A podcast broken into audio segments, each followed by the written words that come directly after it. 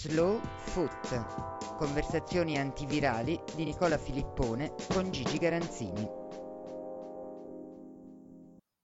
In questa puntata comincerei dando qualche numero, dando un po' di numeri. Mm. Eh, dall'inizio del campionato sono stati segnati 3,67 gol a partita in Serie A. L'anno scorso a fine campionato la media era di 3,04.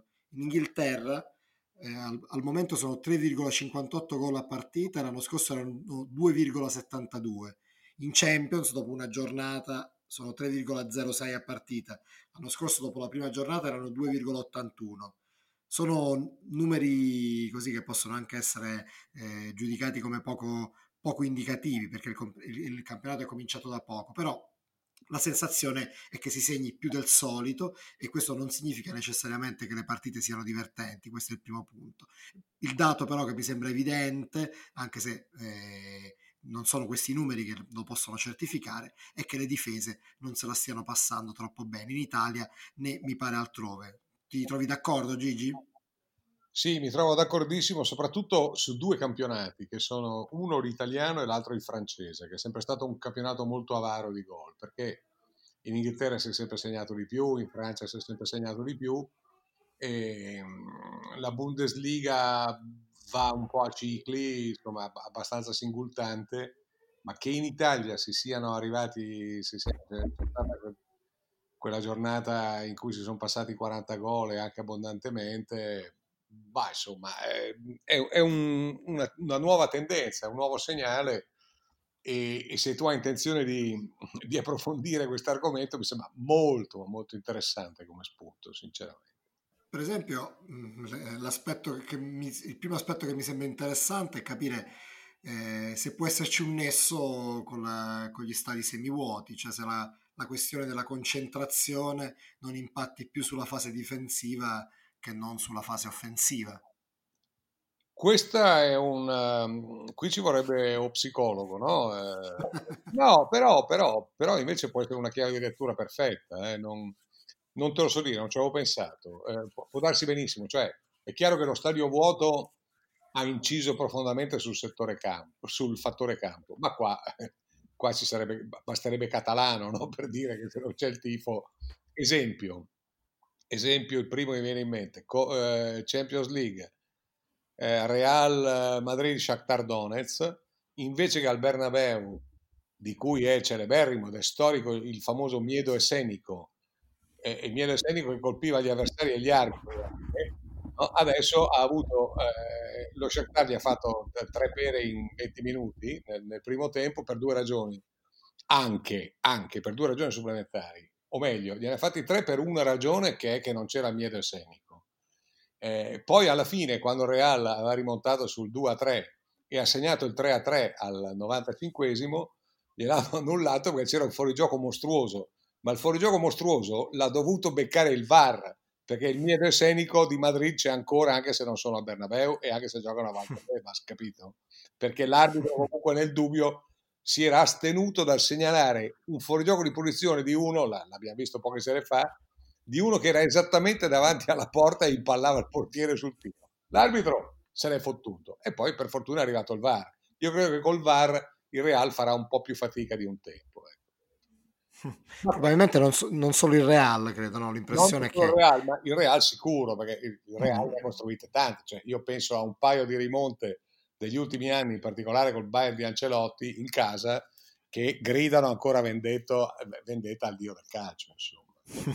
con due gol in fuorigioco di Ronaldo clamorosi eh, a un certo punto e con annullamenti e con cose da santo ufficio, su cui Ancelotti sorvolò, sorvolò fino a un certo punto, ma insomma sorvolò un po' perché è signore e un po' perché aveva allenato anche Reale, quindi, e quindi non si sa mai, è sempre meglio saper vivere.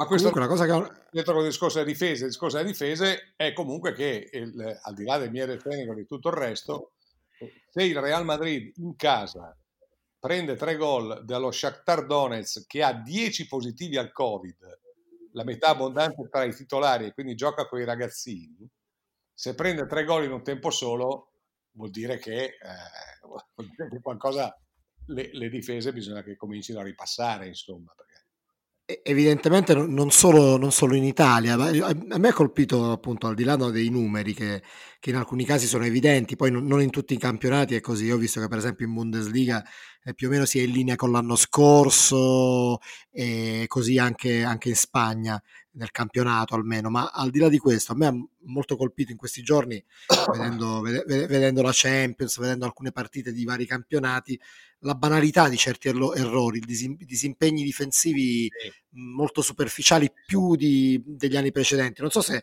se quando tu hai un, un, sospetto poi vedi che tutto, tutti gli elementi che congiurano per... o meglio che, che, ti voglio, che ti danno ragione, ma ho, ho avuto l'impressione che mh, anche grandi squadre tipo il Manchester City in Champions ho visto dei disimpegni difensivi veramente brutti.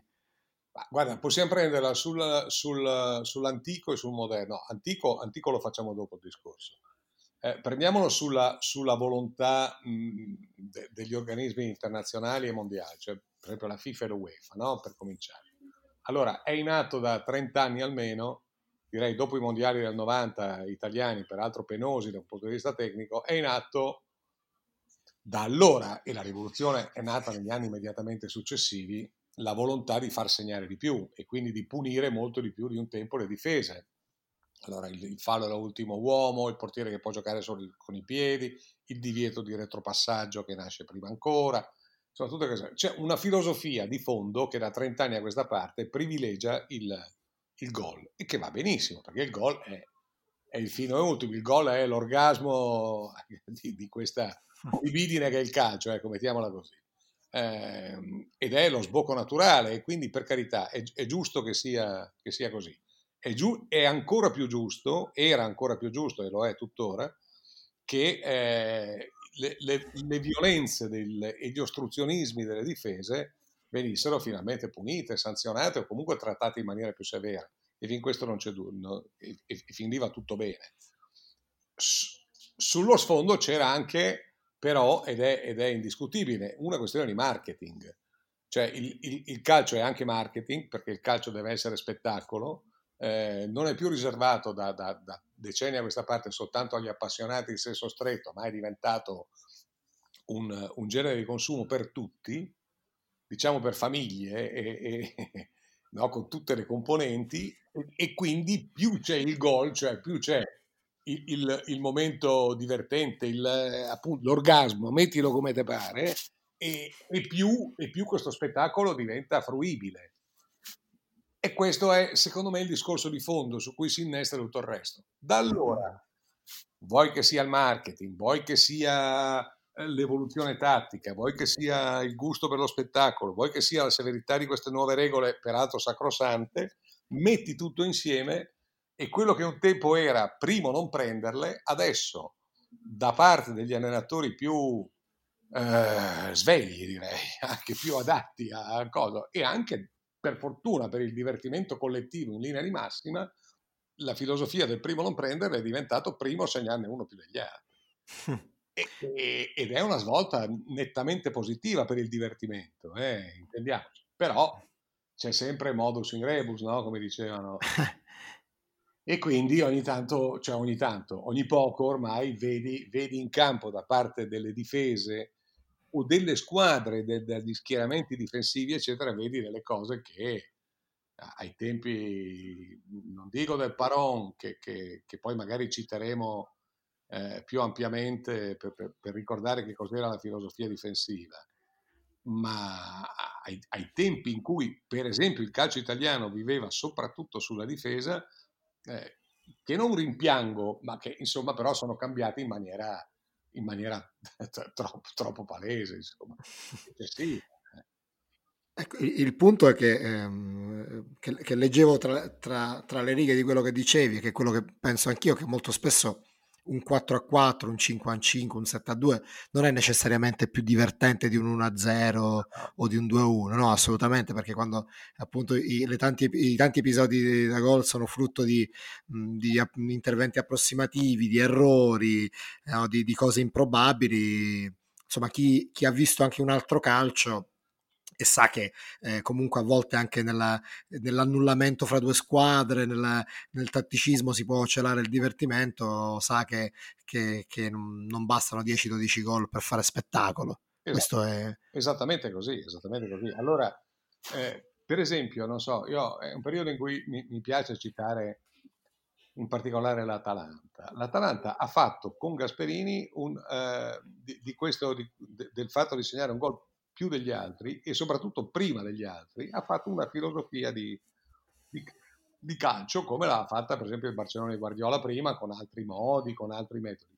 Ma io mi cavo il cappello tre volte e credo che se lo cavi qualunque appassionato di calcio, no? Perché è molto meglio vedere eh, eh, scherzi, vedi, vedi delle cose meravigliose. E l'Atalanta nei suoi momenti migliori, come per esempio anche nel debutto in Champions, al di là dell'avversaria, ha, ha, ha riconfermato per l'ennesima volta.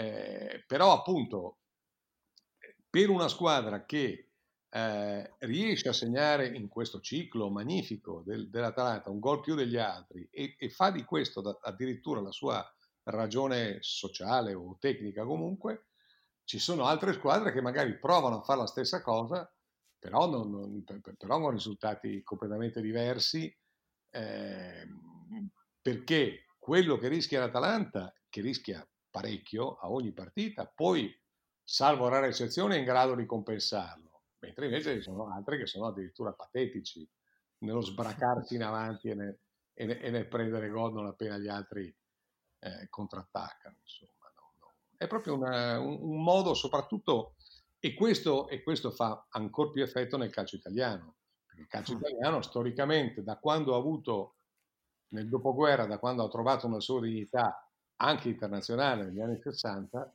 sulla difesa si è fondata, costruita, sul famoso catenaccio, su, su cosa, con tutto quello di buono o di negativo che puoi pensare di questo, però era una cifra riconoscibile e per decenni l'Italia ha avuto i migliori difensori del mondo.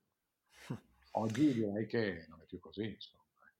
E di fatto le circostanze degli ultimi mesi in un certo senso confermano la crisi di, di una scuola calcistica eh, che considerava prioritaria la, la fase difensiva e, e, nella formazione, prima ancora no, che nel, poi nel calcio quando, quando si arrivava a, a, giocare le partite vere e proprie, e da quando si era, si era, bambini. Io mi ricordo che eh, già alcuni anni fa, quando lavoravamo insieme a Radio 24, abbiamo fatto più di, un, di, una, di una, puntata già allora sulla, sulla crisi della, del, dei difensori italiani, sul fatto che non c'era più una scuola difensiva, diciamo... Mh, del livello di, di 10 o 20 anni prima e una delle spiegazioni che ci davano i nostri ospiti ex giocatori era che, che probabilmente nelle scuole calcio si, si anche si, mar- si marcava, non si imparava a marcare a uomo. Sì, sì, non si parla a marcare a uomo che oggi è diventato quasi reato, ma non oggi, da, da anni ormai è quasi diventato reato, no? se, se, se, tu marchi a uomo sei vecchio, sei superato e che, che ce n'è.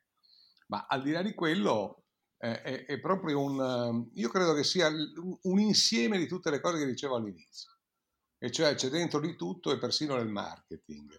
Eh, poi eh, ci sono le, le, le, ci sono le, eccezioni, ci sono le controtendenze. L'altro anno la Juve ha speso 80 milioni mal contati per comprare Delict, che per carità è certamente un grande difensore, eh, ci mancherebbe altro, però è una cifra che oggi tu fai fatica a spendere per un grande attaccante come Ador, no?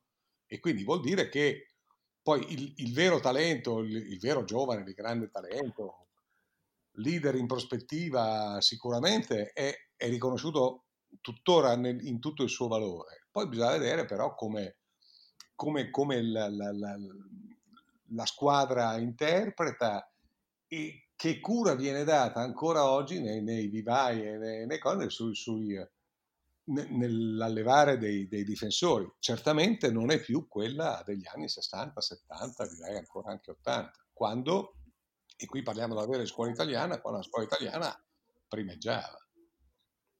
Ecco, tu prima mh, ti riferivi a Rocco, penso che a questo punto, eh, mai come in, eh, in, questo momento, è particolarmente opportuno eh, chiamarlo in causa. Lui qu- quanto ha contribuito, diciamo, poi alla, alla consacrazione di questa, di questa, tradizione difensiva italiana?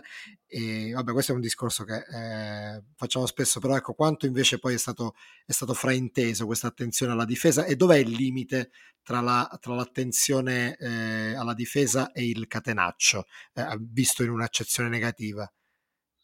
Rocco è stato uno dei padri fondatori del catenaccio all'italiana. Il vero inventore probabilmente italiano è stato, è stato Gipo Viani, eh, ai tempi in cui allenava la Salernitana e, e poi il Modena. Fu lui, a, fu lui, pare, ma per una questione di mesi, una differenza di mesi, a inventare la figura del libero. Eh, ci furono altri esempi allora più o meno coevi eh, in, in, Svizzera con Rappan, eh, insomma anche in giro per l'Europa, però poi questa, questa la, la, figura del libero ad alto livello e, e, e, e istituzionalizzato fu, fu, fu, italiana, fu in particolare italiana e molti poi la, la e, fu esportata, nel senso che molti poi la, la copiarono. Eh, però vedi, il, il principio di, di, allora, al di là della figura del libero, di cui dopo possiamo anche parlare, e, e, e magari mi ricordi di dirti che cosa sosteneva, sosteneva Bearzot per rivendicare la, la, presenza in squadra di un libero. Eh, tu, tutto questo eh, presuppone, per, cioè nasce dal fatto che è, è la marcatura uomo che, che, che oggi non è, più, non è, più, di moda, che, che, è superata, oggi si gioca a zona, ha un sacco di tempo e, e va benissimo per carità, perché, perché la zona ha i suoi, ha i suoi vantaggi. Cioè, sia, che sia l'una che l'altra formula hanno i loro vantaggi, hanno i loro pregi e i loro difetti, hanno i vantaggi e hanno i limiti. Eh, una cosa però è indiscutibile, che se tu Ehm, ehm, non hai più l'attitudine a marcare, a stringere la marcatura sull'uomo almeno al momento, al momento giusto, eh, allora diventa difficile. Quando, quando, il Milan di Rocco, prende, che, che, comunque vinse un paio di campionati e soprattutto vinse due Coppe dei Campioni, cioè eh, le, le, le prime, la prima e la terza del, o la prima e la quarta del calcio italiano. Eh, la domanda che Rocco faceva ogni volta che prendeva la gol ai suoi eh, frequentatori di panchina, ai suoi, insomma, al secondo, ma anche al medico sociale compianto dottor Monti, era, si girava furibondo e diceva chi ga sbaglia? No, Questa era la sua chi ga sbaglia? Allora, come ancora recentemente eh, ho, insomma, ho, confrontato queste, queste, queste, idee, queste ipotesi, con queste, queste teorie con, con, Ottavio Bianchi, con, altra, con, altri grandi allenatori, diciamo, del solco tradizionalista all'italiana. E loro mi dicevano che la domanda di Rocco era perfettamente legittima e soprattutto aveva un fondamento, perché quando si marcava a uomo, eh beh, eh, cioè, se, se il gol aveva fatto il, quello che dovevi marcare tu, eri tu che avevi sbagliato probabilmente, oppure oppure aveva sbagliato quello prima lasciando che questo qua lo servisse in una maniera troppo comoda, ma c'era il concetto di errore quasi sempre identificabile nel gol che subivi. Oggi chi che sbaglia non lo dice più nessuno, ma perché sbagliano dieci volte a partita le difese nostre, ma anche quelle più celebri, anche quelle più, più, più rinomate. E, e, comunque non c'è più il meccanismo, cioè se, se si gioca a zona e, e nessuno ha più la responsabilità diretta della marcatura su un uomo, eh beh, individuare il colpevole con tutte le virgolette del caso quando prendi gol è più dura eh, di quanto invece non fosse con la marcatura uomo. E, e, e quindi chi, a me, io ogni, ma spesso e volentieri, vedendo dei gol assurdi, magari bellissimi da parte di chi li segna, ma assurdi da parte di chi li prende, mi viene, mi viene tuttora a dire chi ha sbagliato a voce alta, ma sapendo benissimo perché lo vedi a occhio nudo chi ha sbagliato. Eh. Sai Gigi, io eh, seguo il calcio da, uh, sicuramente da me, eh, meno tempo, molto meno tempo di te, ma eh, comunque quando ho cominciato a seguirlo eh, c'erano, la, c'era la marcatura uomo e la marcatura zona e c'erano più squadre che marcavano uomo in Italia che, rispetto a quelle che marcavano a zone, soprattutto mh, erano di uso comune termini come stopper, libero, terzino destro, fluidificante. E a un certo punto eh, tutto questo è stato spazzato via, però sai che pur avendo seguito sempre il calcio in questi anni, io non mi ricordo quando è successo che tutta questa, questa scuola calcistica, questa, questa filosofia eh, no, di, di calcistica sia stata abbandonata, cioè non, non, mi so, non so collocare il momento esatto, comunque la, la, fase in cui è finito tutto e si è passati invece a, alla zona, insomma chi ha tre, chi ha quattro, ma comunque insomma... Credo, a... non, c'è, non, c'è, non c'è un momento storico preciso, però secondo me, insomma, però c'è, in parte c'è. C'è quando, quando il, il, grande Milan di Sacchi comincia a giocare, a difendere, eh, no, comincia no perché già l'Idolm eh, praticava la zona sia al Milan che alla Roma, però era una zona diversa, meno, meno, meno integrale di quella, di quella, di quella poi mh, attuata da Sacchi. Quando il Milan eh, vince in Europa e nel mondo, in Italia e in Europa e nel mondo, giocando, giocando a zona, eh, quella è un punto di svolta perché eh, la zona sembrava una prerogativa delle difese, so, brasiliane, faccio per dire, ma anche di, di, di, altre, di altre, culture europee, e, e, però sembrava, rispetto alla marcatura uomo, da un punto di vista difensivo, sembrava, non dico un colabrodo, ma sembrava più vulnerabile. E invece lì si è visto, già c'era stato il, il, il precedente dell'Ajax, intendiamoci, ma l'Ajax aveva un, una formula di gioco talmente originale in assoluto e, e, e aveva talmente tanti campioni che, che sem- era sembrato un, una, un, fenomeno passeggero. E invece Sack, non replicabile, diciamo. Esatto. E invece Sack, tant'è vero che ancora oggi, ormai storicizzata la cosa dopo, dopo tanto tempo, eh, si dice giustamente che mentre Sacchi ha fatto le fortune del Milan e, e in parte anche del calcio italiano, il sacchismo, cioè gli imitatori, ha fatto più danni della grande. Eh, per, perché? Perché hanno cominciato a voler giocare così anche quelli che non avevano Baresi, Maldini, Costa Curta, capisci, in difesa e due o tre eh, uomini di sacrificio. Cioè, Donadoni era un fantasista, ma era un fantasista che si faceva un mazzo pazzesco anche nella fase di non possesso palla, per dirne uno. Rijkaard era, era un uomo ovunque straordinario, in modo più assoluto. Prima... Era uno dei tuoi preferiti, Rijkaard, vero? Perché ne parli sempre. Assolutamente, un grande campione. E, e, e, prima di lui, seppure con, con, un ginocchio a pezzi, Carletto Ancelotti, insomma. Cioè, aveva degli interpreti tali per cui eh, quelli che imitavano no? Sacchi, perché quello era di moda, hanno fatto, ripeto, più danni nella grande, quasi tutti. Invece fe- fenomeni, diciamo, meno vincenti da un, di, da un, punto di vista internazionale, però altrettanto dirompenti come quelli eh, come, come, ad esempio Zeman, quanto, quanto, hanno influito secondo te su questo cambio di paradigma? Zeman, io credo che dal punto di vista difensivo abbia, sia stato invece il miglior, il miglior spot di ritorno alla marcatura uomo, credo. No, era, era battuta questo, insomma, però era talmente facile far gol al, al, alle squadre di Zeman che non, non, non, non credo che... Lo, lo, dico con grande stima nei confronti di Zeman che, che, faceva la zona pura davvero e che era un teorico, che era, che era un convinto, che era in buonissima fede e che era anche un signor allenatore e preparatore.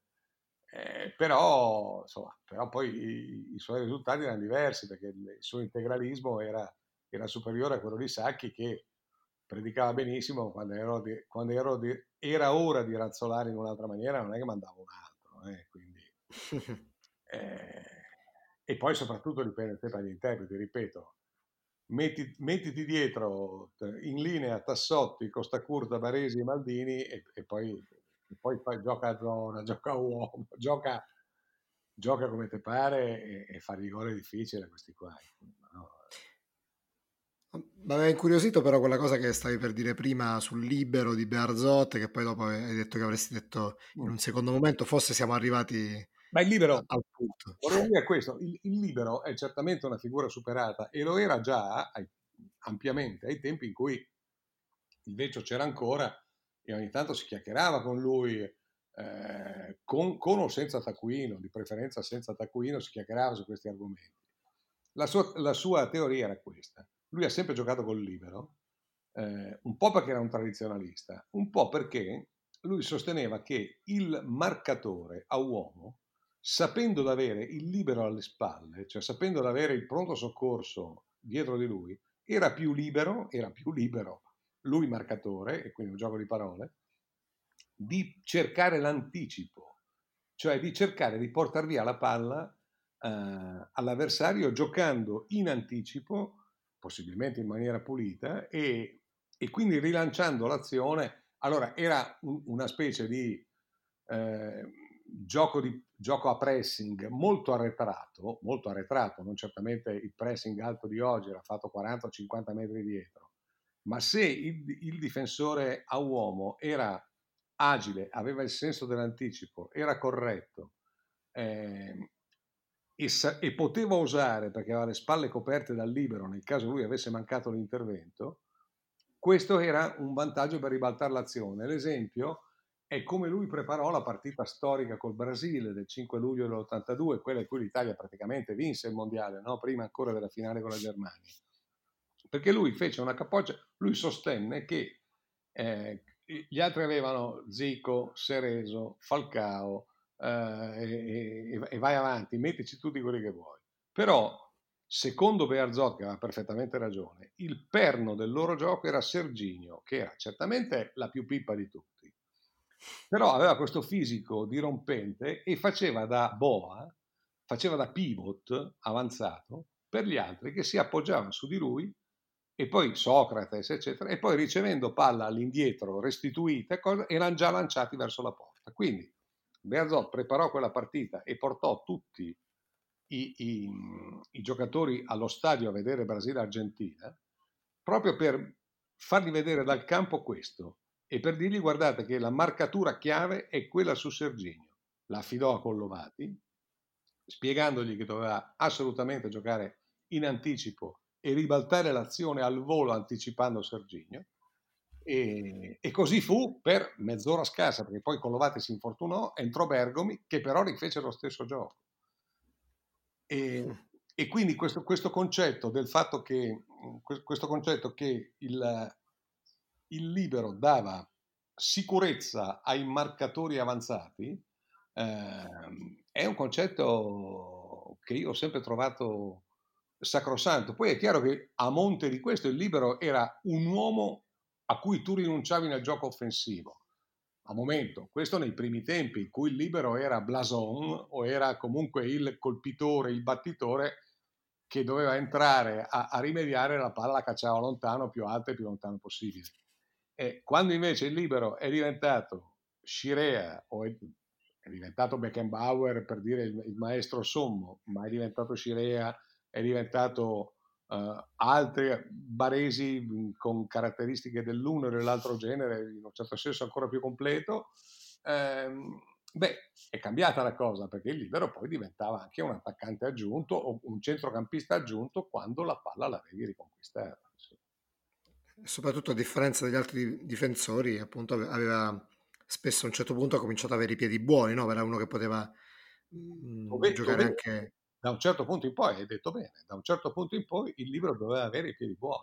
Eh, uno dei segreti del Verona che vince il campionato dell'85 è Tricella, è il libero ah, che è bravissimo a chiudere, è bravo a chiudere, ma che è bravissimo a sganciarsi, a essere l'uomo in più. Lui partiva sempre sulla sinistra, come, come una fionda, e a sinistra anche in genere partiva Scirea. Chissà perché partivano da quella, da quella direzione tutte e due. Magari Tricella aveva imitato Scirea, magari tutto nasceva dal fatto che mi sembra che tutte e due fossero dello stesso paese, forse erano tutte e due di Cernusco sul Naviglio. Sicuro che Cernusco sul Naviglio nascevano con l'idea che se, se, ti sganciavi, ti sganciavi a sinistra, non lo so, eh, non, e non c'entra la politica evidentemente. Non lo so, non, non, mi sembra che anche Tricella fosse di lì, eh, Scire era certamente di Cernusco. Sì. E, e beh, eh, comunque Psicologicamente era certamente così, poi c'erano liberi invece di altre caratteristiche. Picchi, eh, Picchi nell'Inter era invece un libero, certamente era, era, molto più leader, ma era un libero più statico. I liberi del Milan erano liberi più statici, anche Malatrasi che pure sapeva giocare a pallone e che, e che fu uno dei segreti della Coppa dei Campioni del 69. Eh, però era un, era un, altro genere, un'altra interpretazione del ruolo, quello che la cambia davvero quell'interpretazione lì è Beckenbauer, quando comincia a fare, a fare il libero nel Bayern e poi nella nazionale tedesca.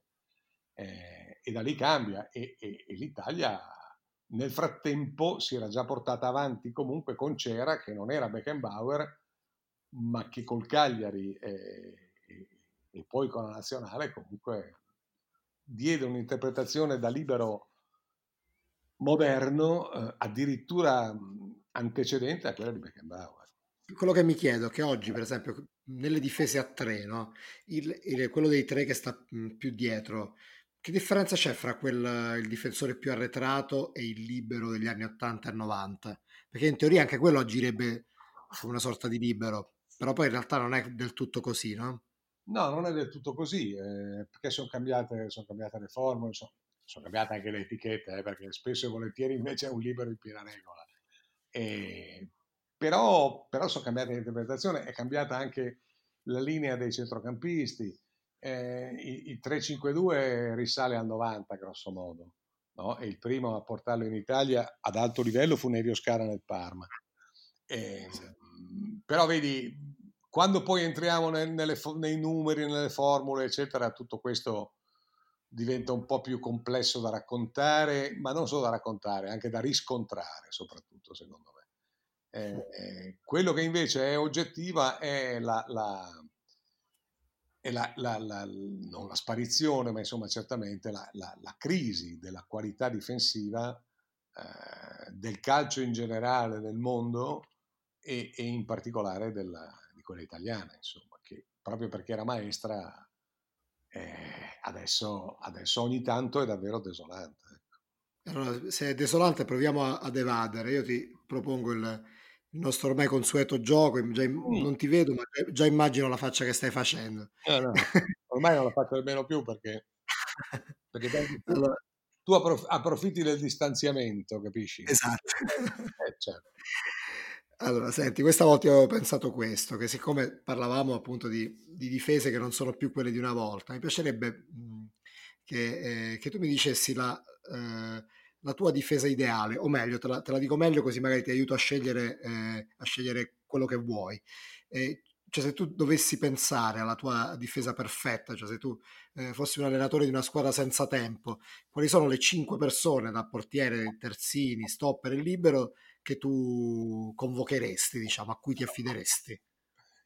Beh, libero, se mi fai scegliere anche il libero, mi fai immediatamente, mi, mi denunci immediatamente l'anagrafe e quindi questa... Però, però si, può, si, può, fare anche così, oppure si può trovare un secondo centrale che potrebbe giocare sia da secondo centrale a zona che da... Sì, puoi scegliere anche il modulo, eh.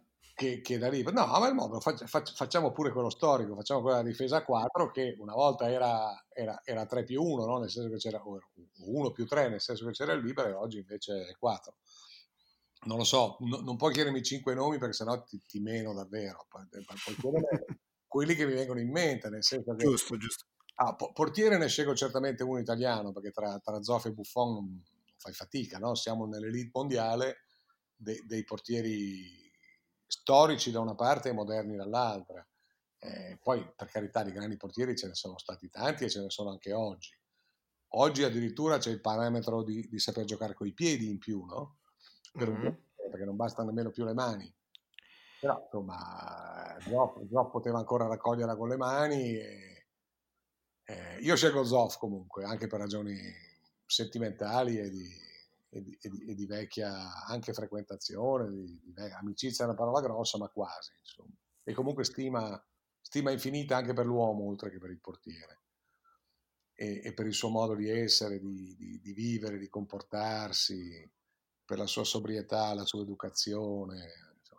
Tra Zoff e Buffon sceglierò sempre Buffon, ma questo non credo che sia reato, no? sarà, sarà, pure, e, non credo nemmeno che sia passatista, è una, una, è una cosa sentimentale in questo caso, perché tecnicamente, tecnicamente si può discutere fino in fondo e chiss, chissà se ci arriva una soluzione, oppure magari, magari Buffon è stato davvero più forte, non, non sta a me dirlo.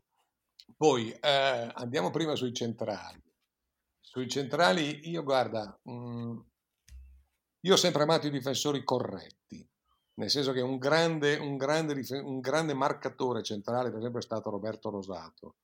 Eh, mm-hmm. Arrivava dal Torino che era, era, nel Torino giocava anche da mediano quando era ragazzino, giocava mediano, centro, mediano, centromediano, aveva fatto di tutto.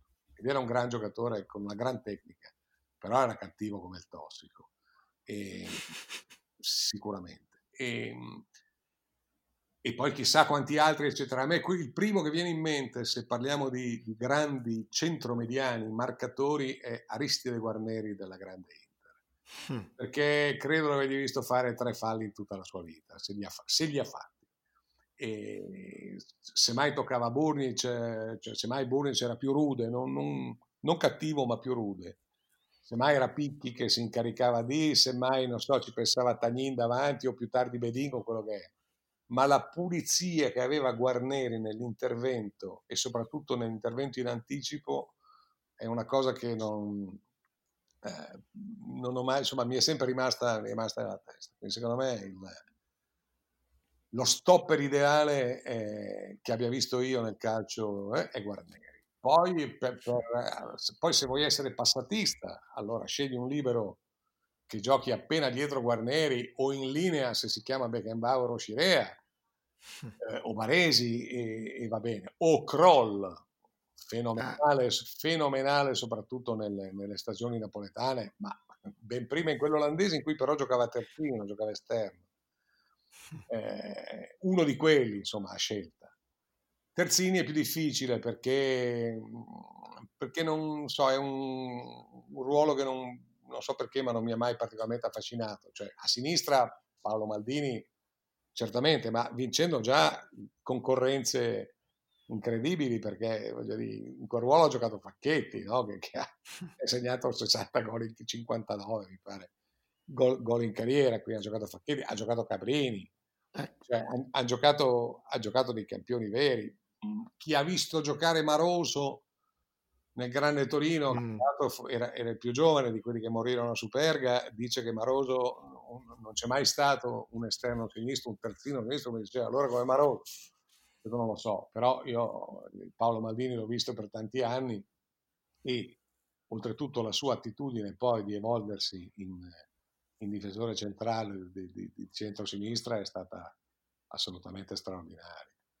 Secondo me Maldini, da Maldini non prescindi e a destra non lo so. Oh, nota che dove, perché se, se allarghiamo al mondo, adesso mi hai eccitato e quindi mi, mi, si apre la memoria, beh, eh, terzino sinistro giocava Nilton Santos nel Grande Brasile degli anni 50. Eh ah, Nilton Santos era soprannominato a enciclopedia, lo chiamava per dire che lo chiamava così in Brasile davvero, perché lui era l'essenza del, del calcio, del calcio giocato e pensato prima che, che giocato.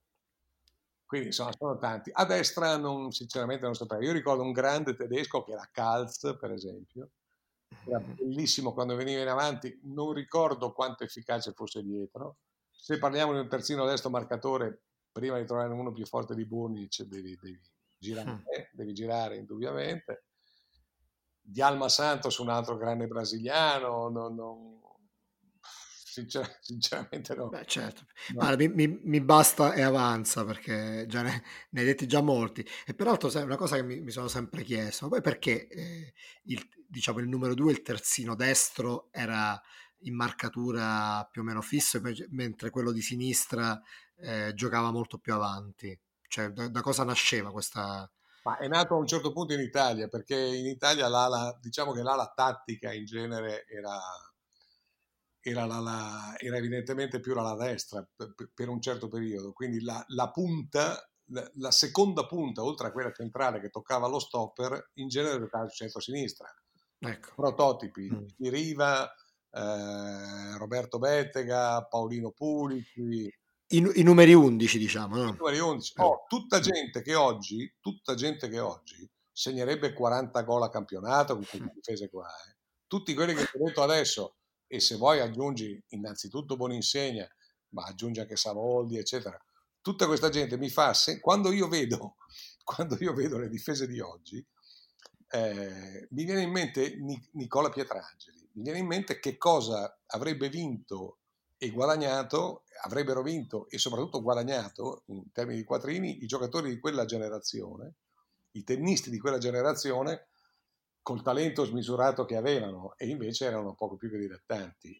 Allora, non c'entrano con i guadagni, sia ben chiaro, però eh, io credo che con le difese allegre di oggi, eh, qui i montepremi non c'entrano più, evidentemente, con i tre allegri di oggi, la gente che ti ho nominato prima segnerebbe, ma almeno 30 gol a campionato stiamo scherzando con, con le difese che, da cui sei partito tu per questo argomento di stasera. Io ti ringrazio per, eh, per le cose che hai detto e soprattutto per la parte finale, per esserti prestato ancora una volta alla rubrica della cinquina senza, senza scomporti, anzi, eh, eh, dando... Sto sbagliando, questo, questo eh, cioè, invece di farla finita una volta per tutte, capisco che... Vabbè, vabbè, comunque. Vabbè, però io mi, mi godo il momento, so che, che, a un certo punto ti stancherai e, e me, lo, me, lo, dirai, però finché eh, diciamo parti perplesso, però poi ti scateni e ti devo fermare io, io Parto sto. perplesso perché chiss, chissà che amnesie, cioè, chi, chissà chi hai dimenticato dicendo questi nomi, no? Ma come è inevitabile quando fai le compilation, no? No, eh, certo, quello, quello, è il rischio che c'è sempre, però alla fine no, se tu hai ricordato magari certe, eh, certe persone piuttosto che altre o certi giocatori c'è sempre un motivo che non significa che siano i migliori, ma che, negli anni 60, comunque... Vedi, per esempio, mi viene in mente, negli anni 60 c'è stato un grandissimo difensore italiano che è nato nel Milan e poi si è affermato ancora di più nella Juventus, che si chiamava Sandro Salvadore, che, che, che ha fatto sia il marcatore che il libero che era un giocatore di una, per essere un difensore, era un giocatore di una classe eccelsa, veramente eccelsa, e, e a cui il Milan rinunciò per fare uno scambio alla pari con Bruno Mora, che invece era stato preso dalla Juve e, e che diventò milanista. E poi, eh, vabbè, poi niente, poi Mora, Mora si, si, ruppe, gli ruppero tibia e perone in una partita a Bologna e, e non riuscì mai più a, a ridiventare se stesso. Salvatore fece una carriera migliore, ma fu chiuso in nazionale perché il CT di allora che non nomino non, non, non lo vedeva e gli preferì della, della, gente che non lo valeva, certamente. E, e poi tra l'altro morì giovane, quindi sono, sono una, una, una brut, sono brutte storie, storie tristi, intendo dire. Però Salvatore, ecco, se oggi ci fosse non ti sto dicendo un campione, uno dei campioni del mondo, ci fosse un Sandro Salvatore nel campionato italiano probabilmente varrebbe altro che Delict, ecco, per, per dirtene uno, che pure Delict è un grande giocatore sicuro. Bene Gigi, io ti ringrazio e ringrazio anche chi ci ha ascoltato, ricordo che ci trovate su storielibere.fm sulle vostre app di ascolto preferite, l'appuntamento è per la prossima settimana. Grazie ancora Gigi. A voi, grazie a tutti.